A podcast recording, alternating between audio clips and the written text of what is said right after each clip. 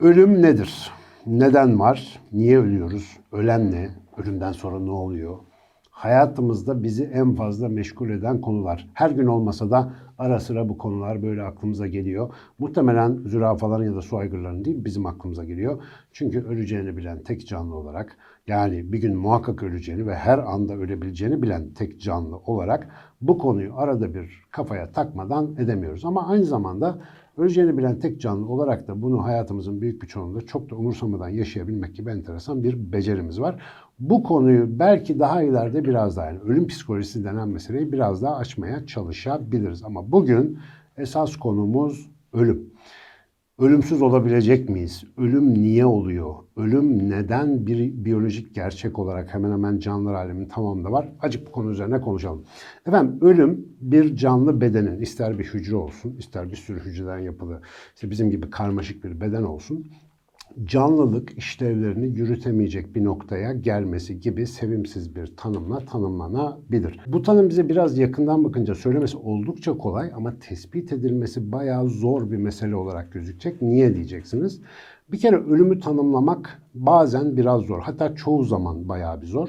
Şimdi duymuşsunuzdur işte bu hastanelerde falan ölüm zamanı falan diye doktorlar tespit ediyor. İşte beyin ölümü tanısı kondu falan filan deniyor. O beyin ölümü denen şeyin tanısını koyabilmek için 4-5 farklı uzmanlık alanından işte hekimler geliyorlar, hastayı inceliyorlar. Hepsi işte kendi alanına düşen 3-5 tane muayeneyi yapıyor. Hepsi neticede evet bana da ölü gözüküyor dedikten sonra öldü teşhisi koyabildiğimiz enteresan bir durumla karşı karşıyayız. Çünkü öldü dediğimiz bir canlı ya da bir insan aslında bedensel birçok faaliyetini ve hücresel faaliyetini sürdürmeye devam ediyor. Mesela duymuşsunuzdur. İşte ölümden sonra insanların saçları, sakalları uzuyor. İşte sindirim sistemleri ya da damar kasları çalışmaya devam ediyor. Vücudunda bir sürü şey gerçekleşiyor. Hatta vücudun kendi işlevlerini sürdürürken kullandığı o enerjiyle e, işte ölümden sonra mukadder olan o vücudun ayrışması ya da çürümesi sürecinde devreye giren moleküler olayları ya da hücresel faaliyetleri neredeyse böyle birbirinden ayıramıyorsunuz. Birinden öbürüne böyle yumuşak bir geçiş oluyormuş gibi geliyor. Ama şu soru hep aklımızda var. Ya iki dakika önce bu arkadaş canlıydı. iki dakika sonra biz buna ölü diyoruz. Peki ne oldu? Ne değişti de bu insan, işte bu kedi, bu fare, bu hücre öldü? Bu sorunun cevabını doğrudan hala veremedik. Çünkü daha evvelki videolarımızda canlılık nedir videosunda mesela canlılık denen şeyin yani maddeye o can vasfını veren şeyin ne olduğunu henüz kimsenin bilmediğinden bahsetmiştik. E, o canlılık denen şeyi verenin ne olduğunu bilmeyince, o çıkınca onun da nereye çıktığını yani çıkıp çıkmadığını, ne olduğunu falan da çok fazla bilemiyoruz haliyle. Allah rahmet eylesin diyoruz. Yani en fazla yaptığımız şey o. Şimdi temelde moleküler olarak işte tonlarca, milyonlarca mekanizmayla donatıldığımız en azından duymuşluğunuz vardır. Homeostazis ile ilgili bir videomuz vardı. En az izlenen videolarımızdan biri. ismi sevimsiz. Homeostazis ne yapacağım ben bunu söyledim ki ama bir daha ona bir bakın. Homeostazis vücudun o sabitlik halini devam ettirebilme becerisiydi ya. İşte ölüm de tam onunla alakalı. Bizim bütün biyolojik sistemimizdeki o karmaşık reaksiyonlar, enzimler, proteinler, işte o içimizde kaynayıp duran kimyasal kazanların hepsinin amacı canlılık denen bu muammayı idame ettirebilmek. Yani vücudu işte tırnak içinde hayatta tutabilmek. Eğer o mekanizmaların bir şekilde işleme sisteminde bir bozukluk meydana gelirse biz buna hastalık diyorduk. Uzun sürede hastalığı düzeltemezsek de işte sonuçta ölüm dediğimiz mesele gerçekleşiyordu. Fakat Hani her canlı bir gün ölür. Biz bunu hep biliyoruz. Her canlı ölür. Canlının ayrılmaz bir parçası gibi gözüküyor. Ama biz canlıların temel özelliklerini listelerken, hani gene o canlılık videosunda biraz konuşmuştuk ya da homeostaziste. Mesela işte metabolizma diyoruz, üreme diyoruz, büyüme, gelişme diyoruz, uyarıları algılayabilme, onlara cevap verebilme diyoruz. Bu bütün canlılarda olan özellikler ama ölüm o listede yok. Ölüm neden canlıların ortak özelliği değil? Çünkü bütün canlılar ölmüyor e, bu haberi aranızda sevinenler varsa bunun bazı koşulları var efendim. Mesela tek hücreli canlılar bildiğimiz anlamda bizim gibi insanlar gibi çok hücreli organizmalar gibi ölmüyorlar genellikle. Çünkü onlar yaşlanınca bölünüp yeni yavru hücreler yapıyorlar. Yavru olarak hayatlarına devam ediyorlar ama fiziken o anne hücre, büyük hücre aslında ortadan kalkmış oluyor. Yani ona belki ölmüş diyebilirsiniz ama onun fiziksel varlığı böyle mikroskop altında görüyorsun. Aynı şekilde iki yavruyla devam ediyor. Böyle baktığında ortamda eğer yeterince besin falan filan varsa o bakteriler, o arkadaşlar aslında sonsuza kadar yaşayabiliyorlar. Şimdi bu bir tuhaf. Onlar ölmüyor. Ama sadece bunlar değil. Mesela bazı büyük çok hücreli organizmalarda da var bu örnekler. İşte bazı deniz anası benzeri canlılar. Onlar hayatlarının değişik döneminde bitki gibi sabitleşiyorlar. Farklı dönemlerinde işte hareketli hayvanlar gibi davranıyorlar ama işte sabit hale geldiklerinde kendi sinir sistemlerini yiyorlar. Böyle bir resetleniyorlar. Tekrar bir sinir sistemi yapıp bir teenager olarak hayatlarına e, yeniden başlayabiliyorlar. Böyle özellikleri var. Hani Tanrım beni baştan yarat şarkısı var ya. Onu böyle yaşayabilen canlılar var. Bazı rivayetlere göre ki bu rivayetler çok fazla geziyor ortada. Daha büyük ve böyle bildiğimiz canlılar mesela timsahlar gibi canlıların yaşlılıktan ölmediklerine dair ya yani onların devamlı büyüdükleri ve yaşlandıklarına dair rivayetler var. Ben biraz bu konuyu araştırdım. Çok net bir şeyler söyleyebilen biyologlara rastlayamadım. Bana çok makul gelmemekle beraber olabilir, olmayacak diye bir şey yok. Çünkü ölüm canlılar alemine sonradan girmiş bir icat. Ve bu icat enteresan bir işe yarıyor. Şimdi genellikle biz evrimi konuşurken hani temel düzeydeki halk arasındaki evrim bilgimizde böyle canlılarda hep işte avantaj sağlayan, onları güçlü kılan özellikler onları baskılarla getiriyor ve böylece seçiliyor. Evrimsel süreçte hep daha iyi, daha sağlam özellikler öne çıkıyor. Zayıflıklar siliniyor falan diye konuşuyoruz ya. Şimdi ölüm bakarsanız en uç zayıflık. Yani ölüm sonuçta hayatı bitiriyor. E peki ölüm neden biyolojinin içerisinde sürekli karşımıza çıkan ve biraz da geç keşfedilmiş bir mesele olarak devamlı arıza endam ediyor? Niye oluyor böyle şey? Ölümün bir işe yarıyor olması lazım. Biyolojik açıdan ölüm harika bir icattır. Çünkü işte kendinizi düşünün, işte annenizi, babanızı, etrafınızdakileri. Hepimizin belli bir işte beden kombinasyonu, belli özellikleri var ve çevremizdeki hadiselere belli bir dayanma gücümüz var. Ama bizim dayanamadığımız bazı koşullara belki kardeşimiz, belki yanımızdaki insan bizden farklı cevaplar verebiliyor. Mesela onlar o konularda daha dayanıklı olabiliyorlar ya da onların iyi olmadıkları bir yerde biz iyi olabiliyoruz. Diyoruz ya hep böyle bir çeşitlilik üretir canlılık diye. Her canlının, her bireyin ekstra bir takım özellikleri var. Ve bunlar bir jenerasyon içerisinde ancak sınırlı sayıda varyasyon üretebiliyorlar. Ama çevre koşullarının çok değiştiği zamanları düşünün. Çok uç koşullara kadar savruldu. İşte havanın çok ısındığı, çok soğuduğu, kimyasal ortamın değiştiği, beslenmenin zorlaştığı, üremenin imkansızlaştığı böyle garip garip birçok durumla karşı karşıya kalabiliyorsunuz tabiatın içinde.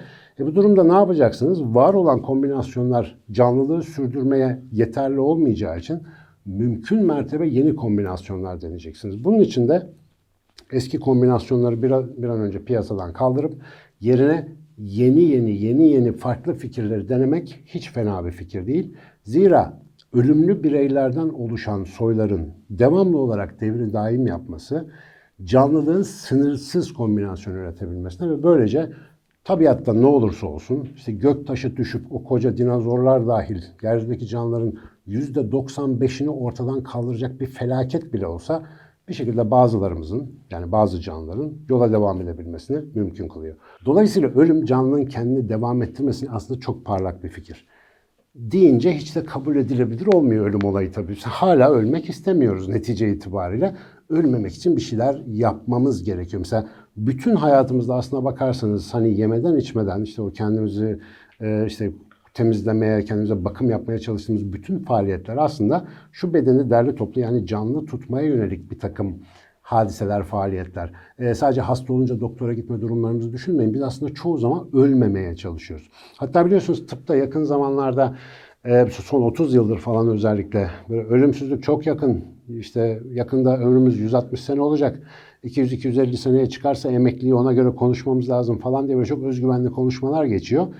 Ömür uzatma konusunda tıp hakikaten çok iyi. Yani özellikle şimdi yaşadığımız şartları düşünürseniz birçok yıkıcı insanın fabrika ayarlarına zıt bir ortamda yaşıyor olmamıza rağmen neticede tıp hani o ilaç milaç desteğiyle de bayağı ömrü uzatıyor. Gerçi Kemal Sayar Hoca'nın çok güzel bir sözü var. Tıp ömrümüze seneler ilave etti ama o senelere acaba hayat ilave edebildi mi diye. Artık o kısmı şairlere kalıyor. Ona çok fazla bir şey diyemeyeceğim ama sayısal olarak ömrü uzatıyoruz. Fakat ölümsüzlük çalışmalarının altında temel bir sıkıntı var. Ee, biz genellikle bilim yaparken yaptığımız işin felsefesini çok fazla sormayız. Yapabiliyor muyuz, yapamıyor muyuz? Biraz ona bakalım da. Ölümün de hem nasıl bir şey olduğunu da anlamak, bu çalışmaların da aslında temelde nasıl tuhaf bir yere dayandığını fark edebilmek için bir soru sorsam size. Hiç ölmeseniz ne olurdu?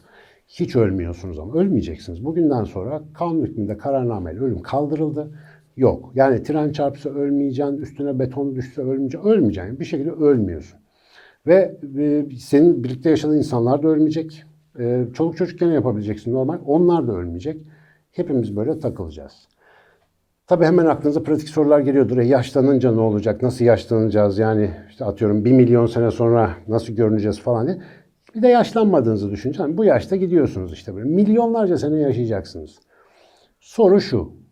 Ne yapardınız? Hiç ölmeyecek olsanız ne yapardınız? Ben bu soruyu kendime ta hani kendim bildim bile derler çok erken yaşlarda sordum. Sonra bir gün üniversitede okurken bu soruyu gene bir sorma seansında şunu fark ettim. Herhalde o gün de biraz nefes nefeseydim böyle bir şeylere yetişmeye çalışıyordum falan. Anlamsız yerlerde böyle şeyleri sorarım. Sonra şunu fark ettim. Nefesime dikkat ettim ve ben nefes bile almazdım eğer ölmeyecek olsam.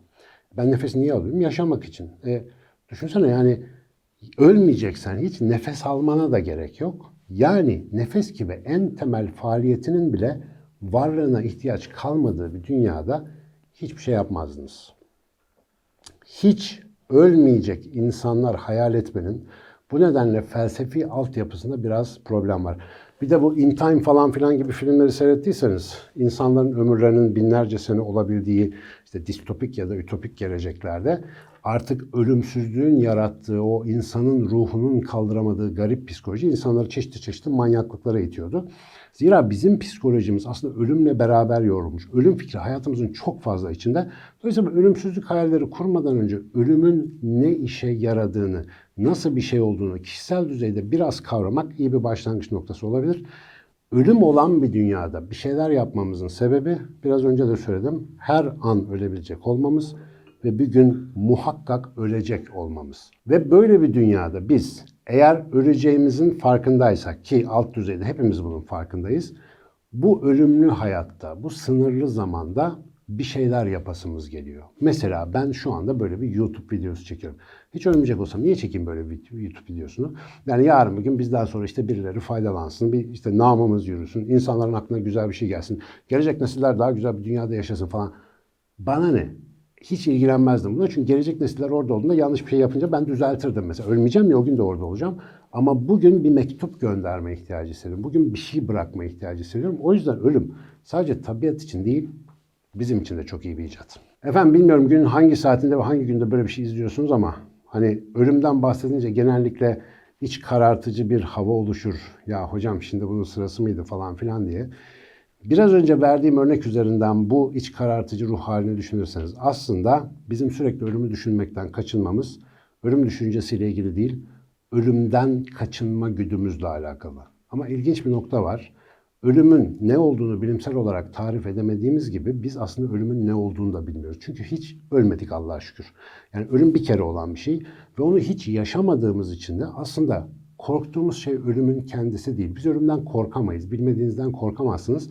Sadece bu giden hayatın bir yerde biteceği bilgisi var bizde ama nasıl bir şey olduğunu, nasıl bir deneyim olduğunu bilmiyoruz. Biz genellikle ölüme giden yolda çekilebilecek acı, ızdırap ve yoksunluğun korkusunu yaşarız. Ee, hani e, ölümde sonuçta bir şalter kapanıyor gibi düşünürseniz o şalter kapandığı andan itibaren sizin burada bir derdiniz kalmadığını emin olabilirsiniz. Yani benim de muhtemelen öyle olacak. Çünkü herhangi bir duygusal girdisel işte bir derdiniz kalmayacak, kredi kartı, sınav vardı, işe yetiştiremedim, e-postalara cevap veremedim gibi bir derdiniz artık kalmayacağı için ölümün kendisinde aslında pek sıkıntı yok gibi.